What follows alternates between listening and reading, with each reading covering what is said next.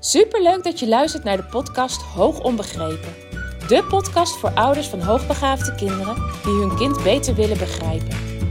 Mijn naam is Eveline Noordzij en in deze podcast deel ik tips en inspiratie zodat jij jouw kind beter gaat begrijpen, meer en meer in jezelf gaat geloven en durft te gaan vertrouwen op jouw intuïtie. Hoe ga je om met uitdagende situaties? Wat heeft jouw kind van jou nodig? En hoe zorg je voor verandering zodat jouw kind zich gelukkig voelt? Ik heb er veel zin in om dit allemaal met jou te delen. Dus laten we voor vandaag maar beginnen.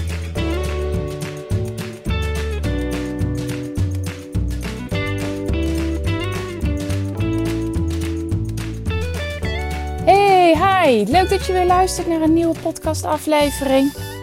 Het is vandaag maandag. Net een heel lekker weekend achter de rug. Ik weet niet hoe het weer bij jullie was, maar bij ons was het gisteren uh, in eerste instantie heel erg bewolkt. Maar uh, we hadden zoiets van: we gaan toch lekker even naar het bos, een stuk wandelen, even, ja, even lekker rennen en spelen. En onze jongste had van de week aangegeven: Mama, ik wil wel echt heel graag een keertje lekker in de speeltuin spelen. Die heeft daar gewoon nog heel erg behoefte aan.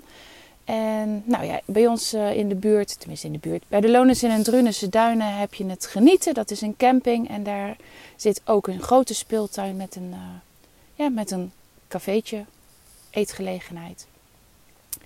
En natuurlijk de Loonse Drunense Duinen. Dus we hebben eerst een heerlijk stuk gewandeld. Uh, de jongens hadden een bal mee, dus ze hebben lekker gevoetbald terwijl we aan het wandelen waren. En vervolgens zijn we heerlijk op het terras gaan zitten. En uh, konden de kinderen spelen. En ik zei nou ja, met name hè, onze jongste had daar heel erg behoefte aan. Die sprak dat in ieder geval uit. Maar wat ik elke keer zie, is dat ook de andere kinderen, zodra we in een speeltuin zijn, ook gewoon nog lekker even gaan spelen. Uh, nou, en dat is natuurlijk niet met een emmertje en een schepje. Uh, maar ze hebben daar ook zo'n hele grote air-trampoline. En dat is ook voor de oudste kinderen nog, nog steeds heel erg leuk. Hè, dus heel vaak wordt er gedacht van ja, hoogbegaafde kinderen, het moet allemaal ingewikkeld en moeilijk en ze moeten ze uitdaging bieden. Maar soms hebben ze ook gewoon enorme behoefte om simpelweg te doen wat bij hun kalenderleeftijd passen. En dat is juist die afwisseling hebben ze zo nodig. En het fysieke en lekker buiten zijn, waar ik het vorige week in de podcast ook al over had. Heel belangrijk voor kinderen die problemen hebben met slapen. Maar ook voor kinderen die ja, veel in hun hoofd zitten. Gewoon lekker het bos in rennen, spelen in een speeltuin, zodat ze weer heerlijk in hun, uh, in hun lichaam terechtkomen. Heel belangrijk ook voor hoogbegaafde kinderen. Nou, dat is helemaal niet het onderwerp waar ik het vandaag over wil hebben. Maar uh, gisteren toen ik daar zat, op een gegeven moment kwam de zon ook nog lekker door. En wij zaten op het terras te kijken naar, naar de kinderen die heerlijk aan het spelen was. Besefte ik me van oké, hoe belangrijk dit ook is voor de kinderen. Het hoeft niet altijd moeilijk en ingewikkeld en op een hoog niveau en cognitief bezig te zijn. Maar juist ook heerlijk die, die, ja, die simpele dingen die die kinderen van die leeftijd ook gewoon nog doen. Lekker ravotten. Maar waar ik het vandaag eigenlijk echt met je over wil hebben, um, is naar aanleiding van het schoolgesprek wat ik vorige week ook gevoerd heb. Misschien heb je mijn podcast van afgelopen vrijdag uh, nog niet beluisterd. Daarin geef ik vier inzichten naar aanleiding van dat schoolgesprek wat ik voerde voor een van, de, een van, een van mijn cliënten. En um, ik denk een belangrijk punt wat ik in die podcast niet heb aangestipt, maar waar ik het vandaag met je wel over ga hebben, is dat daar naar voren kwam. Ja, maar op de CITO's zien we het niet terug de CITO-toetsen die gebruikt worden eigenlijk door het merendeel van de, van de scholen om te kijken van waar staat het kind, wat heeft het nu van de stof, uh, ja, beheerst het al van de stof, welke, uh, welke stof beheerst het kind nog niet. Het is, is voor leerkrachten en voor scholen sinds een heel aantal jaar een heel belangrijk meetmoment om te kijken van waar staat een kind eigenlijk. En is voor hen ook een heel belangrijk instrument om ergens in groep 7 en 8 een schooladvies voor de middelbare school op te baseren. Um, maar, daar kom ik gelijk met mijn maar om de hoek. Voor hoogbegaafde kinderen, voor een deel van de hoogbegaafde kinderen, zijn die CITO-toetsen helemaal niet zo heel erg fijn. En dat heeft te maken met uh, twee dingen. Aan de ene kant heeft het te maken met het goed kunnen begrijpen van de vraag. Nou, zou je zeggen dat is een stukje vaardigheid van begrijpend lezen? Ja, natuurlijk. Dat is de vaardigheid van begrijpend lezen. Dus hoe beter je bent in begrijpend lezen, hoe makkelijker je ook de vragen begrijpt uh, die gesteld worden. En dus kinderen die daar goed, ja, die dat goed uh, kunnen, dat begrijpend lezen, die hebben daarin toch eigenlijk ook wel een voorsprong um, ten aanzien van de CITO-toetsen. Maar ik merk het aan hoogbegaafde kinderen, maar ik ben zelf daar ook echt een voorbeeld van. Uh, laatst speelden we Outsmarted. Dat heb ik ook al een aantal keer benoemd in de podcasts afgelopen weken. Dat we sinds, uh, sinds kerst het spel Outsmarted hebben. Zeg maar een, een variant van Triviant. Uh, maar dan met iPads en, of, en of telefoons. Het voordeel daarvan is dat de vragen ook echt heel up-to-date zijn. Zo kreeg ik twee dagen na de provinciale statenverkiezing van 15 maart 2023... kreeg ik nog kreeg ik al de vraag: wie is de grootste partij van, van de afgelopen provinciale statenverkiezingen?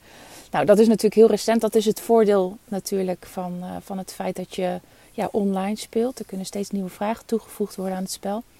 Um, maar ik heb heel vaak dat ik vragen krijg,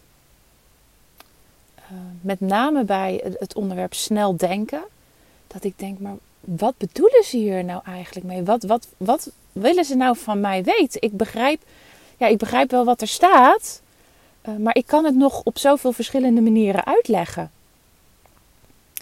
En wat is dan eigenlijk de vraag die echt gesteld wordt? Waar willen ze dan ook echt het antwoord op hebben? Um, en heel veel hoogbegaafde kinderen, uh, ja, voor hen is het ook soms lastig bij zo'n CITO-toets te begrijpen van ja, maar wat is nu echt de vraag? Wat wil je nu eigenlijk van mij?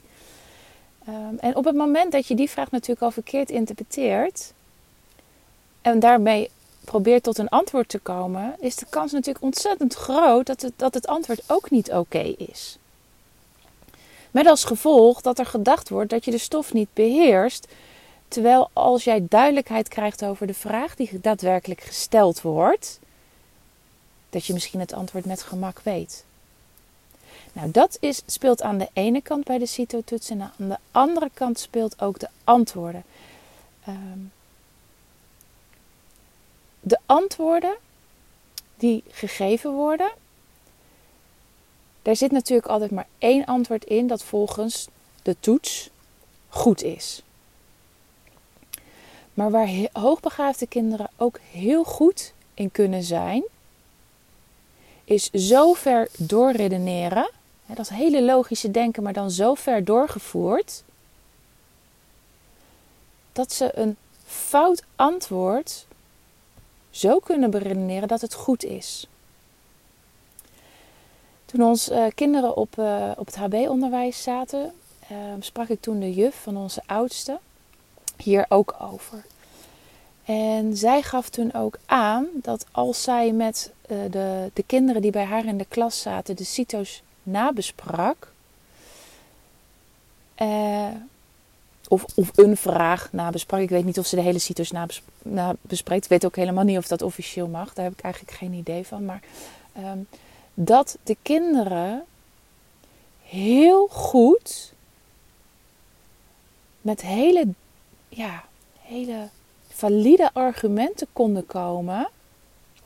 Argumenten waarvan je van waarvan zij dacht van nou ja, daar zit, een, hè, daar zit een kern van waarheid in. En dat zo goed konden beredeneren dat een fout antwoord goed werd. En daar waarvan zij soms zoiets had van ja, ja, als je het zo bekijkt en zo interpreteert en met deze uitleg, dan ja, kan je met mij bijna nog van overtuigen dat het foute antwoord goed is. En ook dat, op het moment dat ze zo ver doorredeneren en zo ver doorgaan in hun gedachtegang, wil dat natuurlijk niet zeggen dat ze het daadwerkelijke antwoord niet weten. Als ze maar begrijpen dat ze heel vaak niet zo moeilijk hoeven te denken. Maar dat beseffen ze heel vaak zich niet. Want op het moment dat zij denken, deze vraag, oh dat zal dat antwoord wel zijn, maar dat is zoveel te simpel, Dit kan het gewoon bijna niet zijn. Misschien herken je het zelf ook wel eens. Dat je denkt, oké, iemand stelt een vraag. Het kan niet zo simpel zijn, dus het zal wel moeilijker moeten zijn. Ik herken dat in ieder geval wel. Dat hebben ook deze kinderen met regelmaat. Het makkelijkste antwoord kan niet. Het zal, dat zal wel uh, een strikvraag zijn, of een strikantwoord dan in dit geval. Het zal wel niet kunnen, want makkelijk kan het niet zijn. Dus gaan ze verder, verder en verder beredeneren. En geven ze uiteindelijk antwoorden die um, niet, niet goed zijn. En, maar daarmee wil niet zeggen dat ze de stof niet beheersen.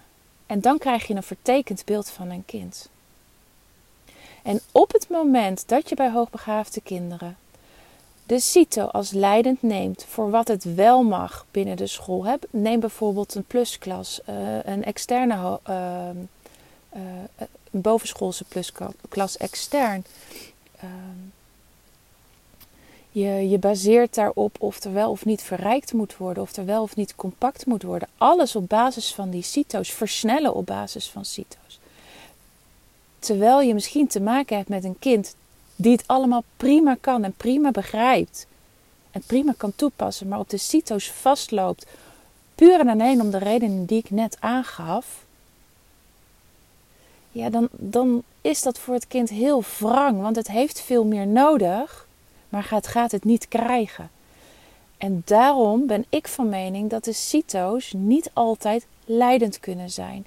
En op het moment dat je kind uh, dus niet van die fantastische CITO-scores heeft, maar daar wel heel erg op aangestuurd wordt in de zin van wat jouw kind gaat krijgen op basis van die uitkomsten, die uitslag, dan is het heel belangrijk om met school in gesprek te gaan.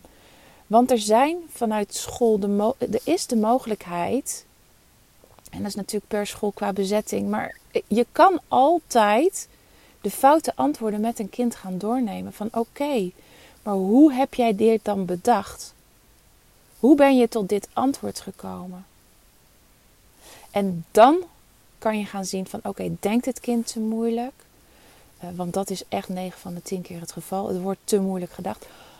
Is het te slordig geweest? Dat kan ook nog slordigheidsfouten zijn. Van, uh, je hebt ook heel veel kinderen die heel snel werken omdat ze denken: uh, het moet snel, het moet binnen een bepaalde tijd af. Uh, of zo gedemotiveerd zijn dat ze denken, nou ik vul maar wat in. Die kinderen heb je ook.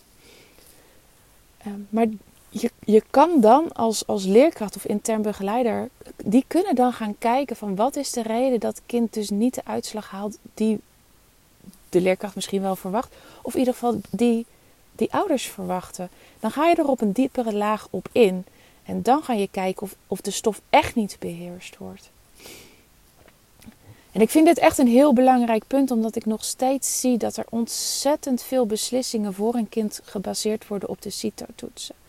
En dat het voor ouders natuurlijk heel frustrerend kan zijn als je denkt van, weet je, mijn kind heeft meer nodig of ik denk aan hoogbegaafdheid, maar hoe kan het dan zijn dat het op die toetsen niet uit gaat komen? En dat je ook ja, daarmee wel eens weggeblazen kan worden in gesprekken met leerkrachten. Die zeggen, ja, maar de CITO's wijzen het niet uit, dus het zal wel niet zo zijn. Of het kind is niet hoogbegaafd, of we kunnen volgende stappen nog niet nemen. Nou, dus hou dit tijdens zulke gesprekken alsjeblieft in je achterhoofd. Dat het zomaar kan zijn dat jouw vermoedelijk hoogbegaafde kind of jouw hoogbegaafde kind gewoon niet of nog niet kan presteren op CITO. Uh, nou, met de redenen die ik je net heb gegeven. Nou, dankjewel weer voor het luisteren. Um, wat ik je wil vragen is: wil je alsjeblieft een review achterlaten op Spotify?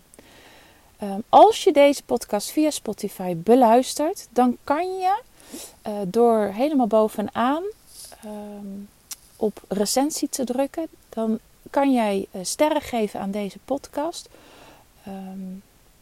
Hoeveel sterren vind jij dat deze podcast waard is? Um, daarmee help je mij namelijk nog meer zichtbaar te worden binnen Spotify. Daardoor kunnen andere ouders van hoogbegaafde kinderen of ouders die worstelen met de vraag: is mijn kind hoogbegaafd? de podcast vele malen beter vinden. Dus zou je alsjeblieft zo'n recensie, het kost echt maar een paar seconden van je tijd, zo'n recensie willen achterlaten? Alvast dank daarvoor. Ook dankjewel voor het luisteren. En uh, ik spreek je van de week weer. Groetjes, doei doei!